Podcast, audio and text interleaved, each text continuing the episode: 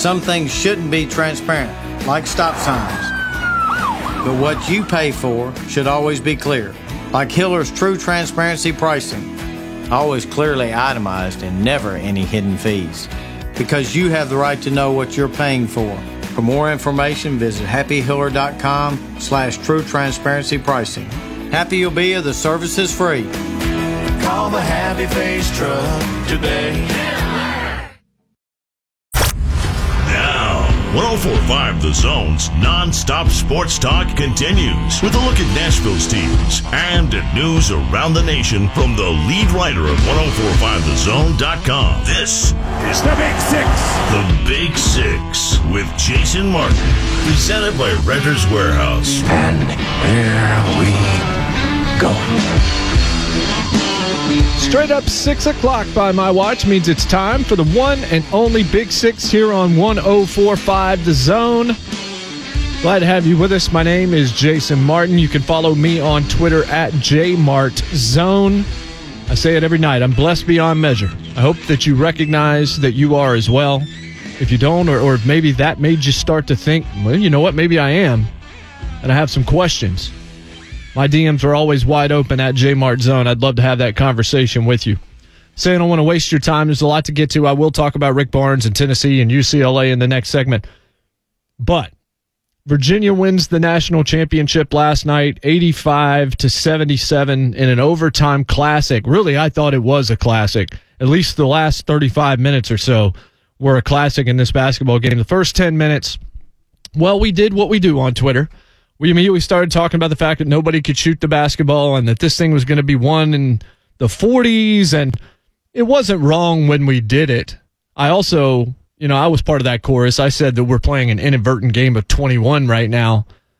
And then guys started making shots. Texas Tech got hit, got hot from three at the end of the first half. Virginia was able to match them enough to still have a lead. Huge shot by Ty Jerome at the end of that first half. Perfectly designed play and a great pass up to the top, and Jerome buries the three to give Virginia the three-point lead at thirty-two to twenty-nine entering the second half. Jarrett Culver was playing a dreadful game, just as he did on Saturday in the national semifinal against Michigan State, where he was picked up by his teammates, Mooney in particular. But then Culver came alive, and he came alive because he started getting some easy looks at the bucket because he's got great moves around the rim. Uh, one crossover move where he went to his left instead of his right because he they were cutting off the move to the right, but he went to his left and he was able to just absolutely dominate, and that gave him a little bit of confidence. He started making some shots. The problem was he went oh for six from three in the game and only five for twenty-two from the floor, but mainly that was because of how he started. He was also five of six from the line. This is a well-played game. I thought it probably would be, even if it didn't have the sexy matchup. And, you know, we do this in the media, and it's a little bit frustrating in that I was thinking about asking this question on my Fox Sports radio show on Sunday morning, and that is, when you watch sports, or maybe even when you watch just celebrities or, or anything else that's going on in entertainment or whatever, are you rooting for people to fail because it's a better story for you, or because it might make you feel better about yourself, or just for whatever reason you're watching for the car crash? I've mentioned this before on this show before, too, is that I'm guilty of that in a lot of ways. That, man, and it's not just because it gives me something to talk about. It's just more interesting to me. I've always been the opposite of the Olympic human interest stories, and I'm trying to kind of get away from that because it's a real negative, pessimistic, cynical way to look at life, and I'm tired of being so negative myself. I'm as guilty of this or more guilty than anybody listening right now. But there's a part of me that's watching that Texas Tech-Virginia game, and eventually I just kind of got off social media for a while because I knew I was just adding to the chorus of people mocking this game with all these guys out there playing their guts out who had earned their way there and deserved better, quite frankly. And so I kind of backed off for a while and then came back in overtime and had a couple of things to say. And as usual, not all of you liked it, but that's fine. Never a prerequisite to agree with me. But Virginia and Texas Tech left it all out on the line. You knew it was going to be, be a defensive game. It's the two best defensive teams in the country. Chris Beard's defense, I think, is better than Virginia's just in how awkward it's played and how difficult it is to play against. I would have rather played against Virginia's defense, I think, than Texas Tech's because of the way Beard's team swarms the basketball. But we get to overtime. And this game deserved overtime. It was such a great, after that first ten minutes, and it was tough to watch. The problem was, and people said, you know, I had somebody text me last night and say, how did these two teams make it? The answer is real simple. They made it because no one can duplicate what they do defensively in practice. You just can't do it. If you could, you would do it yourself. Virginia, the only only per- people that are going to be able to duplicate what they do is a team like Texas Tech that plays that kind of defense, and Texas Tech the same way. And so they still are not prepared to face somebody who has a defense as formidable as they do. That's what Grant Hill said last night on the broadcast. He's absolutely right. And so it took time for both of these two teams to sort of to settle into what they wanted to do offensively. And credit to both of them for making difficult shots. Now, Texas Tech missed some easy, decent looks early, but you had Ty Jerome and Hunter and these guys making shots with hands in their faces. And that's what you're going to get when you're playing against Texas Tech or you're playing against a Tony Bennett coached Virginia team. You're not going to get a whole lot of clean looks at the basket. But if you get enough space, Mooney, there was one play in the second half where Ty Jerome backed off like, I would say half a foot, and as soon as he did, Mooney took the three because like, oh, this is more space than I ever expected to have.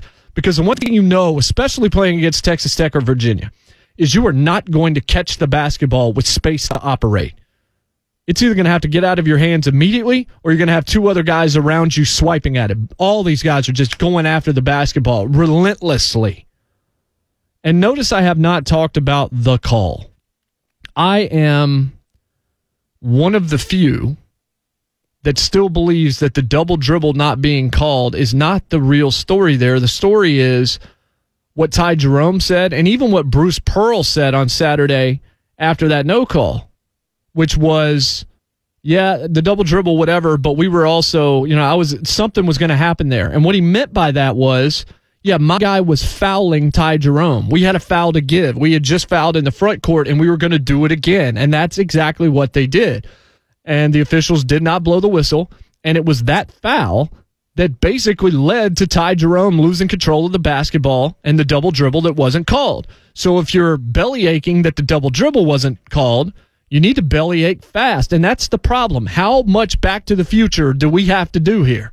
Do we have to go all the way back to nineteen fifty-five? Or do you just want to go back to the part where you disagreed with something that happened? Because the double dribble, yes, was a double dribble, but there was a foul before it that was not called. The foul at the end, I need you all to stop telling me this was the same play as Lamonte Turner and Carson Edwards with Purdue and Tennessee. It was not. Kyle Guy still had the basketball in his hand that was going through the shooting motion when his lower body was changed. That affects you mentally. That affects the shot motion physically. That is a foul. You are angry because the double dribble wasn't called. But again, how far do you want to go back? Because something wasn't called earlier. Something wasn't called ten seconds before, fifteen seconds before, twenty seconds before. Officiating is not perfect.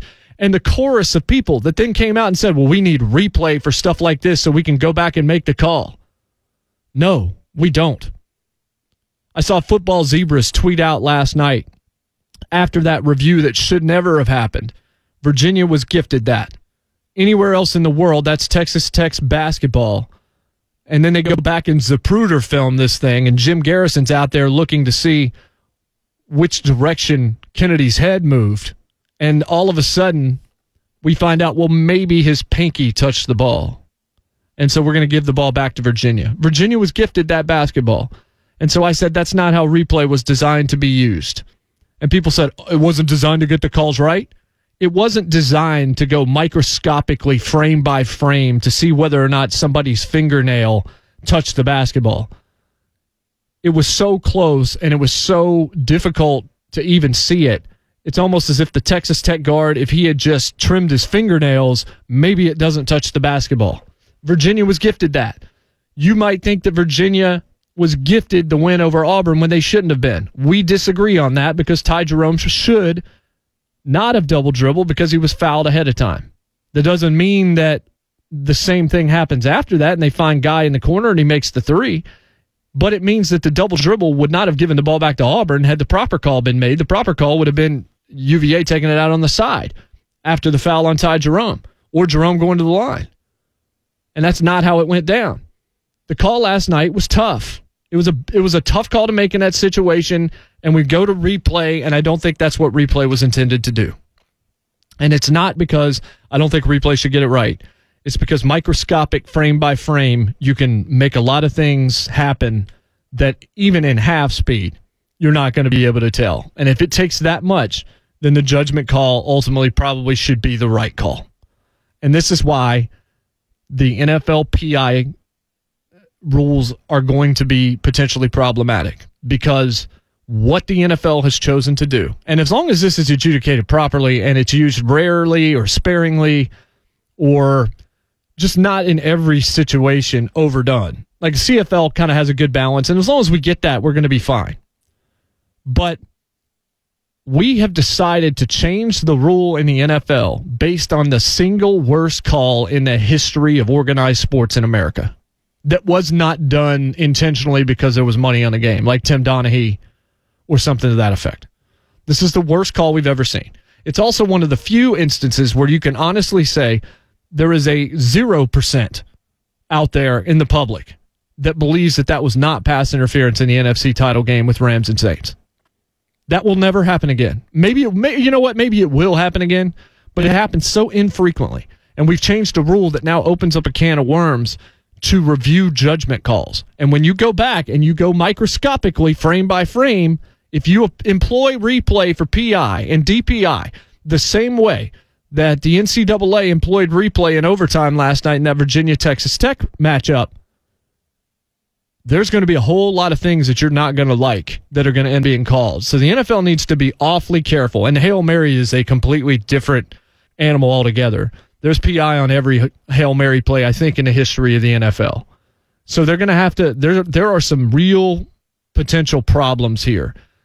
I have said over and over again, you cannot live your life based on the worst case scenario. If you did, you would never get on an airplane. You would never drive a car. You would never eat a carb. You would never eat sugar. You would never, ever consider dating anybody.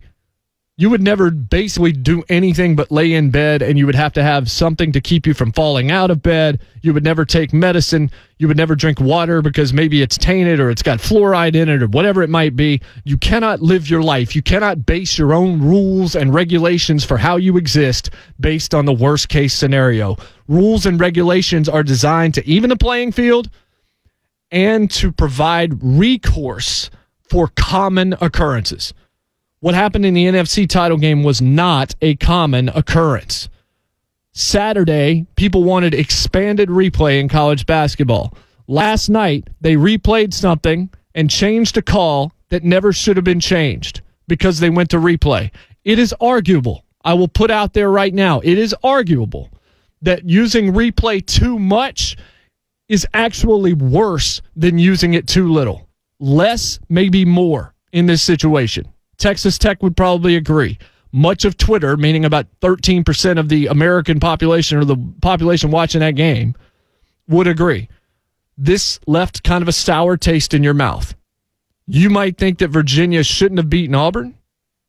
You might think that Virginia got gifted there, and that's what basically swayed the game in their favor, even though they outscored Texas Tech seventeen to nine in the extra frame.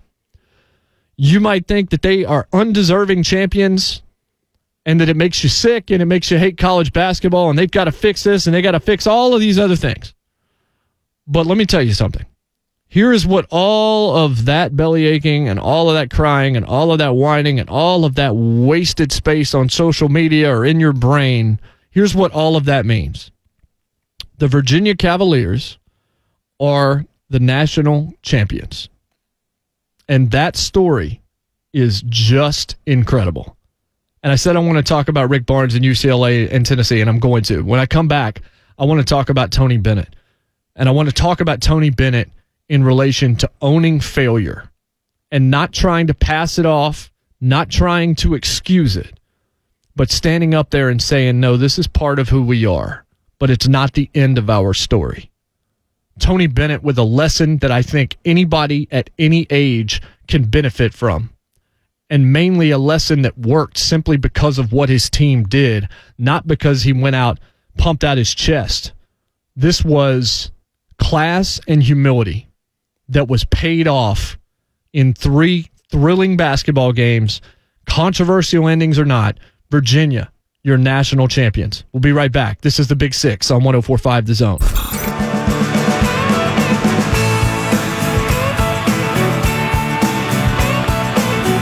Welcome back. Big Six here on one oh four point five The Zone. Jason Martin with you as always on Twitter at JMartZone. We're brought to you by Renters Warehouse, dedicated to making renting your home easy, fast, and yes, worry-free. Renters Warehouse, you can't buy happiness. Good news is, though, you can rent it. Virginia, your national champions, eighty-five to seventy-seven. I want to talk about Tony Bennett here. I talked about the call off the replay and giving the ball back to Virginia and, and replay as a whole as it relates to everything that Virginia's kind of gone through over this last handful of days.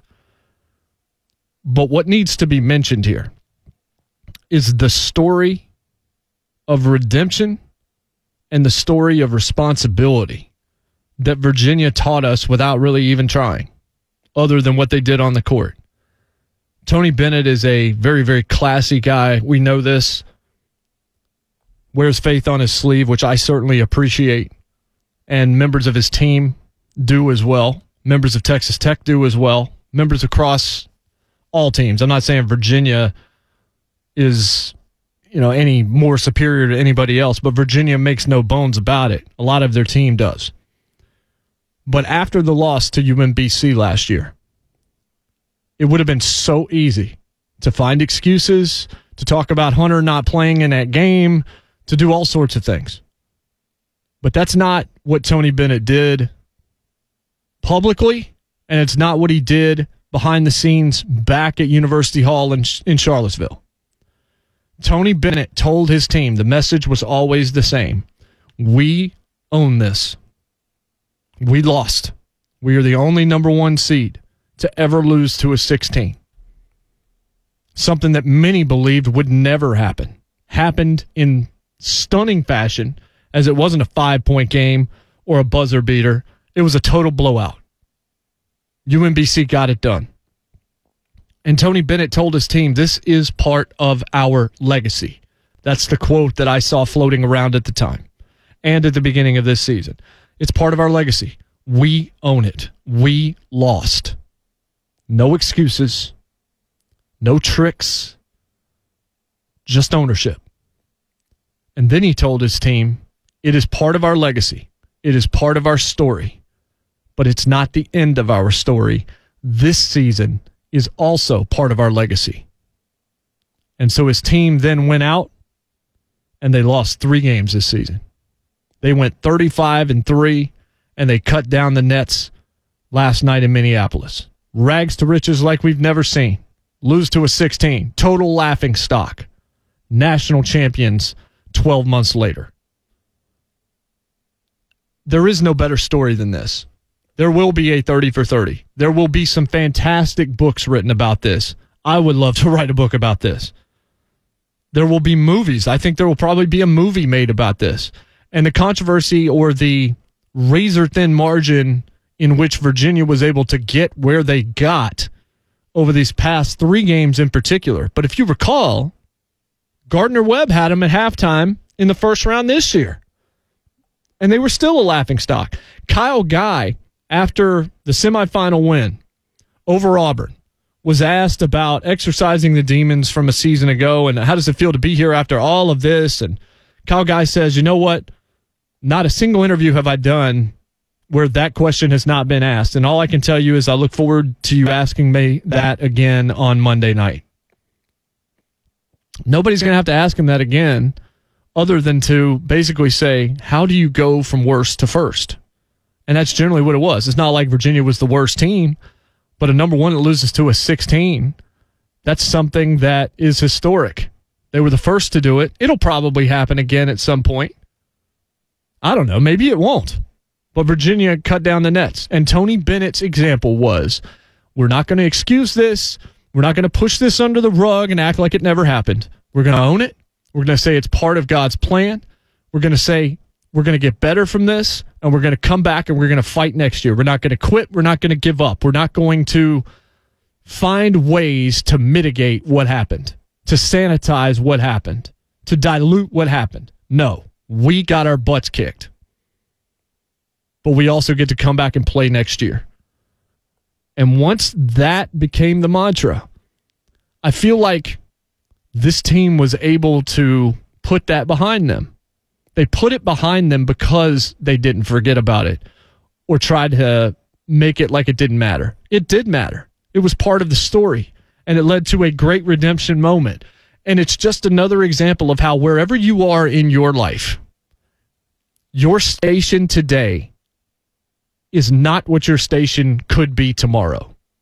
Where you find yourself, as unhappy as you might be in your life right now, don't have the job that you want, maybe aren't in the relationship that you want to be in, your bank account not very impressive, maybe your credit score is struggling, you're overweight, everything that you thought was going to be true about your life, you thought you were the number one seed and you walked in and life was U M B C.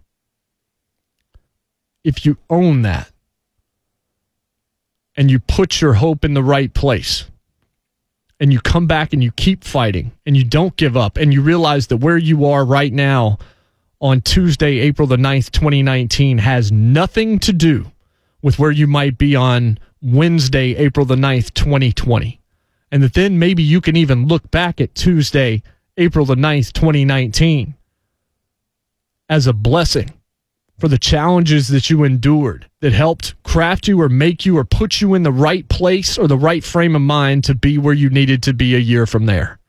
I am not, it's hard for me to say this, but I feel like this has to mean more to Kyle Guy and to Hunter and to Jerome and to Tony Bennett and to all of that team. I feel like it means more that they won last night after what happened to them last year than it would have meant for them to have won all of it last year. I feel like the loss made all of this triumph that much more rewarding. And that's the message that I feel like anybody at any age can benefit from. I laid out a lot of things just now that apply to adults. But if you're sitting there with a D average or whatever it is that might be going on in your life as a kid, that's, again, everything. Look, the past is prologue. There is still a lot of that book that's got to be written. Everything is part of your legacy, positive and negative. And it's such a wonderful thing to know that the story isn't over. And so Virginia's story did not end with a throttling at the hands of Maryland-Baltimore County. And we will forever remember U M B C because of what they did and because of how funny their social media was. And that was a really cool story. And so they had their moment last year. And Virginia had to suffer through some shame. And they had to suffer through some embarrassment. And then all they did was come back and they won the national championship. And Tony Bennett was right there last night to congratulate Texas Tech. And Chris Beard was incredibly respectful in his comments after the game. Those two teams played their guts out. They're diving for loose balls. Everything mattered. And it's one of the reasons why college sports is so much better than pro more often than not. It's because it just feels like the emotion is different. This was a wonderful sporting event. But I feel like the winner just made it a better story that we can then extrapolate and actually try to find use for in our actual lives. So much of what we watch in sports is futile in that, look, Virginia won the national championship last night. Next year, somebody else probably will. Ten years from now, a lot of people won't remember that Virginia beat Texas Tech for the national title. Sports will continue. More games will be played next week. There's always another year. But the, the lessons that you can learn from Tony Bennett not letting his team just sit there and excuse away what happened last year. Similar to Johnny Dawkins and what he said to his Central Florida team after the layup rolled off the rim twice in a row against Duke that would have beaten them, and how hard that was for that team. Those young men that listened to Johnny Dawkins, who clearly loved them and cared for them and knew how hard they had worked and knew how hurt they were, but was honest with them. those guys are going to be better off. And I feel like Virginia's better off for the adversity that they faced last year. It's really easy to skip through life and run around and be super excited when everything is going right. The path to wisdom that, that I am seeing from guys like Tony Bennett and Johnny Dawkins is in recognizing the hidden blessing that comes from the opposite. Seeing the adversity, the challenges, and the trials as invitations to something greater later. And that's what we got from Virginia. And this was a great story. And I'm happy for him. I really am. And, you know, I grew up going to Virginia games, football mainly, with my dad and with one of our family friends and his daughter. Lived in Virginia. I was a Cavaliers fan. I wanted to go to Virginia so badly my whole life. And then math got in the way and said, yeah, you're not going to be very good at this. So Virginia's probably going to be out of your range. And we're going to move you out of state, which makes it even tougher. So I never got to go to the University of Virginia as I had had dreamed of my whole life. A lot of friends that I went to high school with, or pardon me, went to uh, primary school with did. And so I was able to be happy for them last night. And I was certainly happy for John Glennon and for a lot of other folks out there. I was also happy for my dad. I don't know exactly how much he roots for Virginia these days. I know I'm sure he roots for Western Kentucky as he lives in Bowling Green along with my mom. And, and I went there and graduated from there. But I, I felt last night watching Virginia win that national championship, I just felt happy for Dad, because I remember us watching John Crotty and Bryant Stith and Curtis Staples and so many guys through the years wearing that Cavaliers uniform, just like Sean Moore and Herman Moore and all of the crew that played football under George Welch. It was George Welch and Terry Holland. That's who I grew up with. And then came Jeff Jones. And, you know, Virginia would always be the team that, man, you know what, they're pretty good, but they're probably going to let you down. They're not going to win a championship, but it's not going to be the most awful team to follow. Last night, finally, the Cavaliers won, and I immediately just thought of thought of being lucky enough to have gone and attended those games and making that long walk to Scott Stadium after parking and taking a shuttle with my dad and his closest friend years ago when I was too young to appreciate just how blessed I was to have those opportunities. So congratulations to the Virginia Cavaliers. A message that I think we all should heed. Your station in life today is not necessarily your station in life tomorrow. It's how we react to those challenges and how we're able to view them that determines whether or not we learn from them and whether or not we can eventually view them as blessings. We'll be right back. I've got thoughts on Rick Barnes staying at Tennessee next. This is the Big Six on one oh four point five The-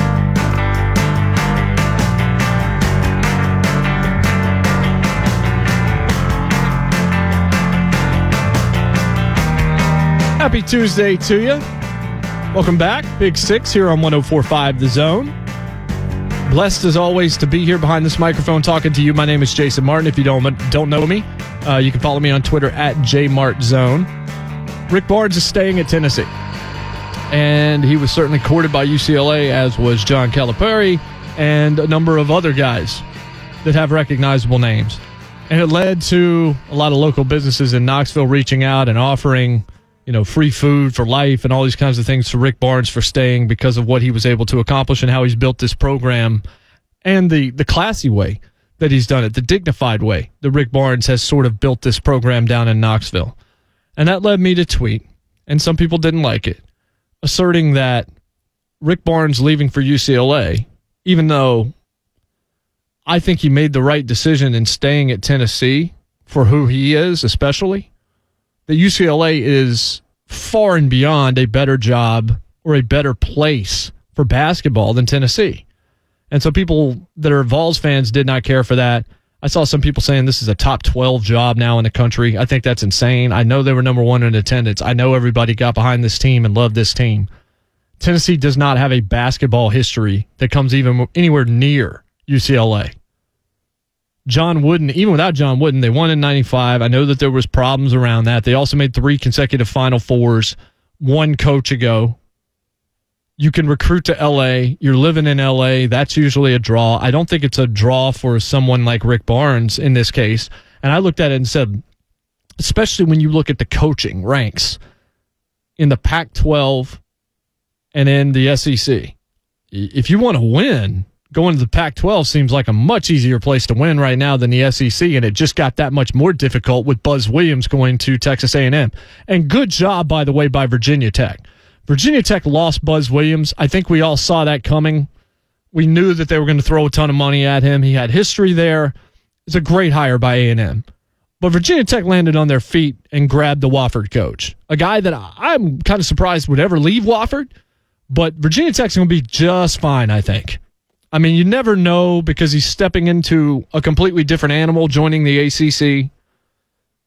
But that's a really nice sort of fallback hire that Virginia Tech was able to make.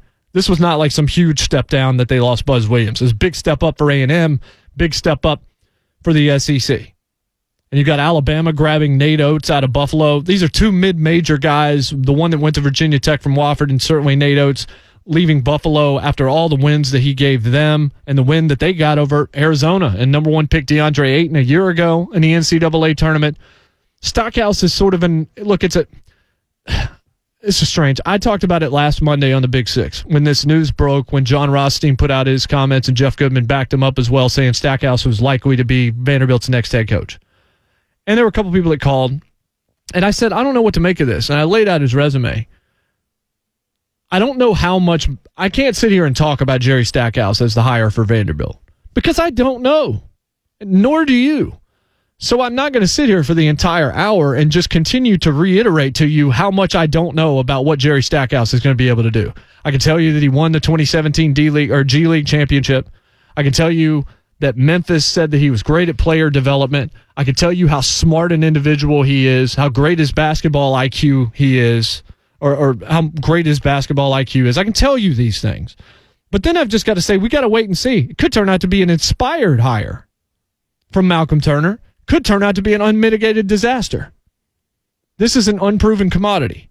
So it's a waste of my time and yours to sit here and bloviate about it. I could take your calls, but I'm just going to keep saying exactly the same thing over and over again. I don't know. I don't know.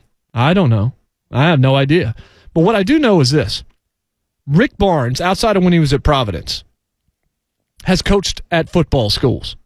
Yes, yes, yes, I know. Tennessee, a football school? That's hilarious. They won five games. Ah, they have football tradition. Neyland Stadium, Philip Fulmer. We know this. Where has Rick Barnes done the vast majority of his coaching? Clemson, South Carolina. Football school. Texas, football school. Tennessee, yes, football school. So when you're there, and remember he had Kevin Durant at Texas and didn't get out of the first weekend. He's made it to one Final Four. These are things that need to be taken into consideration. If you make it to the Sweet sixteen at Clemson, they're going to be over the moon. You make it to the Sweet sixteen at Texas most years, they're going to be pretty satisfied. Tennessee, when we asked the question after they got bounced by Purdue, was this a successful season? The vast majority of you replied to me on Twitter at JMartZone and said, absolutely, a great team, loved watching this team, total success. I disagreed. I thought it was basically on serve. It was breaking even because this was a team that was number one in the country for four weeks this season and did not make it to the Elite Eight. I felt like Elite Eight, then you can call it a success because then you're probably playing the number one team in the country or the number one team, at least in that side of the bracket in Virginia. If you get beat by Virginia, that's that's one thing. But not being able to get to the Elite Eight, to lose to the number one as a number two, to me, that was not achieving as much with the talent that you had. But if you go to U C L A and you have the exact same season that Tennessee just had, and you get bounced by Purdue in the Sweet sixteen, that is a failure.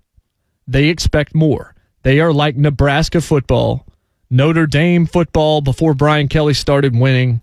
They expect to be in contention every year because, unlike the state of Tennessee, and I know there's a lot of great high school teams, a lot of great high school prospects, and this state is not a bad basketball state. I'm not saying that.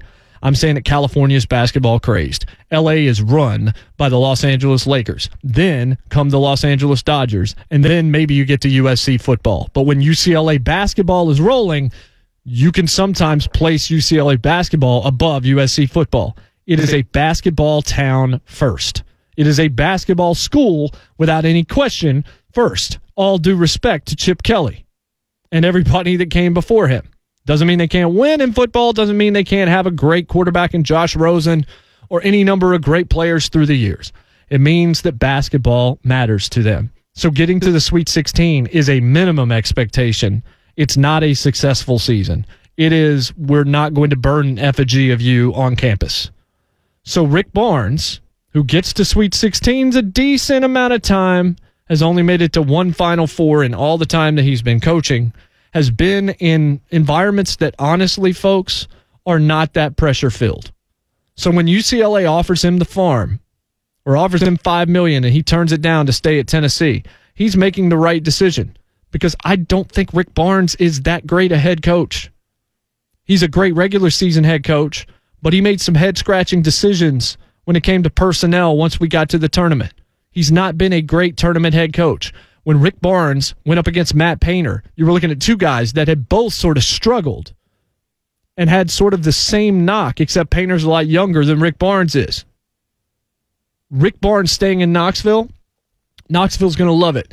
They came out of the woodwork trying to make sure he stayed over the last twenty-four hours when this thing rolled. And then U C L A goes and grabs Mick Cronin, the longtime Cincinnati coach. And look, that's fine. It's not a great hire. I'm sure it's not going to excite U C L A that much. But they got turned down by Calipari, who used them to get that lifetime deal out of Kentucky. There's no reason to leave Kentucky for U C L A.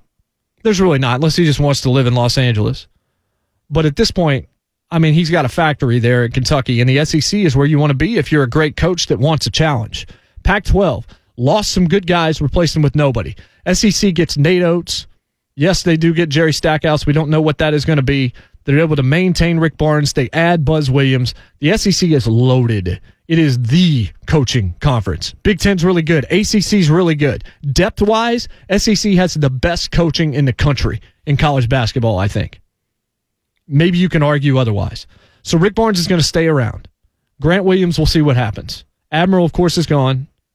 Jordan Bone has declared this is going to be a different team, but he's got some decent recruits coming back, and he's building a program where the pressure just simply isn't that great, because they're not going to lose their minds in Knoxville. None of you are going to lose your minds when they lose in the Sweet sixteen.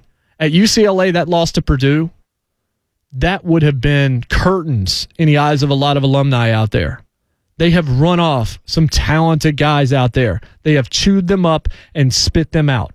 Coaching basketball in Los Angeles at U C L A, because of the history and the legacy, is the equivalent of leaving a small market and going to be the quarterback of the New York Giants and losing a couple of games in a row and dealing with the media and the fan backlash that comes from that. Knoxville's a nice place to be. Great facilities, awesome athletic director, super fan base. And you do have an opportunity to win in a conference that seems to be getting better and better. Rick Barnes made the right decision. He was not made for L A. But don't tell me that U C L A is not a more elite job in college basketball than Tennessee. I think Tennessee low-key might be the better job because of expectations and because of what you can build it into. But U C L A, when they're rolling, Tennessee doesn't have a chance against that. But Rick Barnes made the right call. Final segment next. Big Six, one oh four point five The Zone.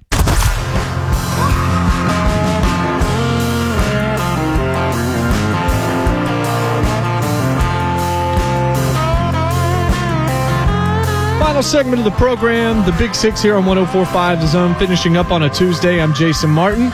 We're brought to you by Renters Warehouse, dedicated to putting homeowners on the path to financial freedom through rent estate, renting your home without having to do the hard stuff. Renters Warehouse, they are the rent estate company. I'm on Twitter at JMartZone. You can follow me there. A lot of people sending me comments. Still a little pro and con here on the way out the door. Something I like, something I hate. One thing I like happened on Sunday. It was WrestleMania thirty-five. We had a watch party here in this building to benefit hashtag Team Hutton one oh four point five in the Leukemia and Lymphoma Society, as he is uh, finishing up his campaign. It's going to end here at the end of April, trying to raise as much money as he can. And all of you that were able to come out for that, we had a great time. Thanks to Papa John's in Green Hills for providing the food and beverages for us. You guys were so well behaved. We just sat there and enjoyed a show. There was no problem all night long. Super successful event, bigger turnout than we expected. Everybody that came donated twenty-five bucks to the cause. It was just awesome. But during that show, which ran forever, Kofi Kingston became the first true African American to become W W E World Champion.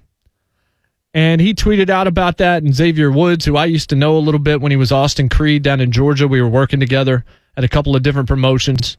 And so happy to see what he's become because he's such a good guy. And the world needs more like him. All three of these guys, the New Day, Big E, Xavier Woods, Kofi Kingston, seem to be really upstanding dudes. And I felt so happy for Kofi Kingston. One thing you might not know is a couple of years ago, the New Day did an interview, and Big E and Xavier Woods said their entire goal, what they wanted to do, what they wanted to find a way to do through the New Day, was to get their buddy who had been in the company for such a long time, Kofi Kingston, to the main event, to the World Championship. And they actually were able to pull that off. It seemed like it was insanity when they said it, and they pulled it off. And you could say this is a pro and a con. The pro is that what I told you, making history. Kofi Kingston becoming the first black heavyweight champion, true black heavyweight champion, and what that means and what it proves to all those people in the business and, and any business that think that there's some kind of a ceiling, that, you know, there is always got to be a little bit of hope there. And so it was a great moment, and Kofi celebrating with his kids, and this whole run came from nowhere. The fans got behind him. And they Vince McMahon actually listened to him and put him in the match, and Daniel Bryan and him tore the house down. Kofi won that thing clean, and the celebration was a beautiful thing. It was impossible not to get emotional watching that. Yes, I saw, and people that I respect in this industry saying, I got to remind you that pro wrestling's fake. Yeah, we get it. That actually made this even better because that meant somebody actually made a decision to pick Kofi Kingston. So there's the pro. Congratulations to Kofi. eleven years in the industry. A lot of it doing almost nothing. Finds something that he loves with his friends. The New Day becomes one of the most popular acts in the company. They sell tons of merchandise. They make so many kids happy. They make people laugh. And then he achieves a dream that he probably never even thought possible. Nor did the two guys that have been his running buddies for the last few years. Back to the Tony Bennett, Virginia thing. Your station in life today does not dictate your station in life tomorrow. Kofi Kingston is another example of that.